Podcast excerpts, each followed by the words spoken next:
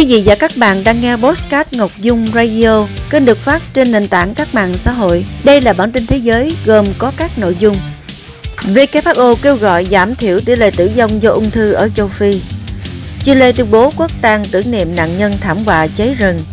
Thượng viện Mỹ công bố dự luật an ninh trị giá 118 tỷ đô la Mỹ. Canada tiếp tục gia hạn lệnh cấm người nước ngoài sở hữu nhà.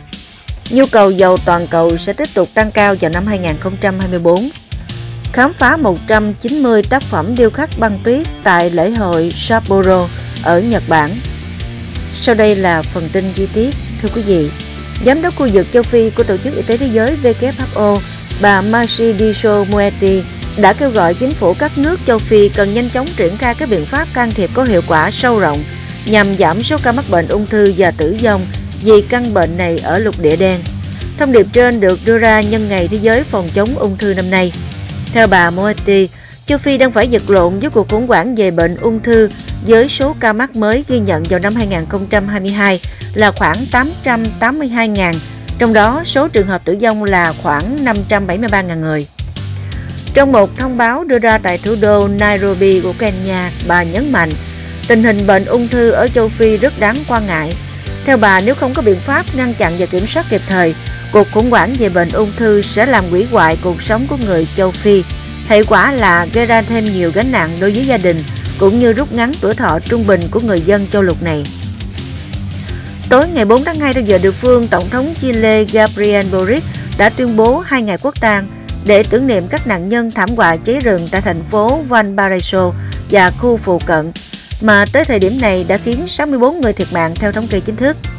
Tổng thống Boris cũng thừa nhận con số nạn nhân thiệt mạng có thể sẽ còn gia tăng đáng kể, trong khi một số nguồn tin địa phương cho biết chỉ riêng tại quận Vienna, Denmark, số người mất tích đã lên tới 300. Bên cạnh thương vong về người, đợt hỏa hoạn tồi tệ nhất Chile trong vài thập kỷ qua này cũng đã phá hủy hơn 3.000 ngôi nhà và công trình xây dựng tại Valparaiso, thành phố du lịch nổi tiếng nằm bên sườn dãy núi Andes và từng được UNESCO công nhận là di sản thế giới năm 2003. Hiện tại chính quyền Chile vẫn duy trì lệnh giới nghiêm tại năm quận huyện bị ảnh hưởng nặng nề nhất để tạo điều kiện cho công tác dập lửa cứu hộ người dân cũng như ngăn ngừa các hành vi tội phạm có thể bùng phát. Chính phủ Chile đã huy động 23 trực thăng, 9 máy bay, 17 đội cứu hỏa và bảo vệ rừng cùng 300 quân nhân thuộc nhiều binh chủng khác nhau trực tiếp chiến đấu chống giặc lửa. Thượng viện Mỹ ngày 4 tháng 2 đã công bố văn bản dự luật an ninh trị giá 118 tỷ đô la Mỹ bao gồm việc tăng cường bảo vệ biên giới, viện trợ cho Ukraine và Israel. Dự luật được công bố sau nhiều tháng đàm phán, tuy nhiên, triển vọng được ban hành thành luật chưa chắc chắn, trong bối cảnh các nhân vật theo đường lối cứng rắn của đảng Cộng hòa, trong đó có ứng cử viên Tổng thống Donald Trump phản đối. Cuộc bỏ phiếu đầu tiên về dự luật tại Thượng viện Mỹ dự kiến sẽ diễn ra muộn nhất vào ngày 7 tháng 2. Tuy nhiên hiện chưa rõ dự luật có được 60 phiếu ủng hộ cần thiết để được thông qua trong cuộc bỏ phiếu này hay không. Chính phủ Canada cho biết nước này sẽ gia hạn lệnh cấm người nước ngoài mua nhà ở Canada thêm 2 năm nữa đến tháng 1 2027 sau khi quy định hiện tại hết hạn vào đầu năm tới.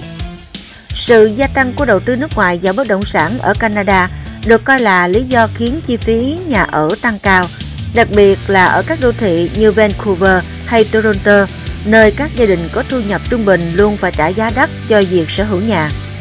Chính phủ Canada đã áp dụng luật cấm sở hữu nhà đối với người nước ngoài vào năm 2022. Lệnh này có nghĩa bất cứ doanh nghiệp nước ngoài hay cá nhân nào không phải là công dân Canada hoặc thường trú nhân sẽ không được mua nhà ở nước này. Lệnh cấm được áp dụng với cả các khu đất trống được quy hoạch để làm nhà ở. Theo Bộ trưởng Tài chính Christia Freeland, việc gia hạn lệnh cấm người nước ngoài mua nhà sẽ đảm bảo rằng nhà ở chỉ được phục vụ cho các gia đình Canada chứ không thể trở thành một loại tài sản để đầu cơ. Một số cơ quan năng lượng đã đưa ra dự báo tăng trưởng toàn cầu cho năm 2024 và có sự đồng thuận là nhu cầu dầu toàn cầu sẽ tiếp tục tăng cao vào năm nay. Cơ quan năng lượng quốc tế IEA có trụ sở tại Paris, Pháp thường nghiêng về khả năng giá giảm khi đưa ra dự đoán về nhu cầu dầu và giá dầu.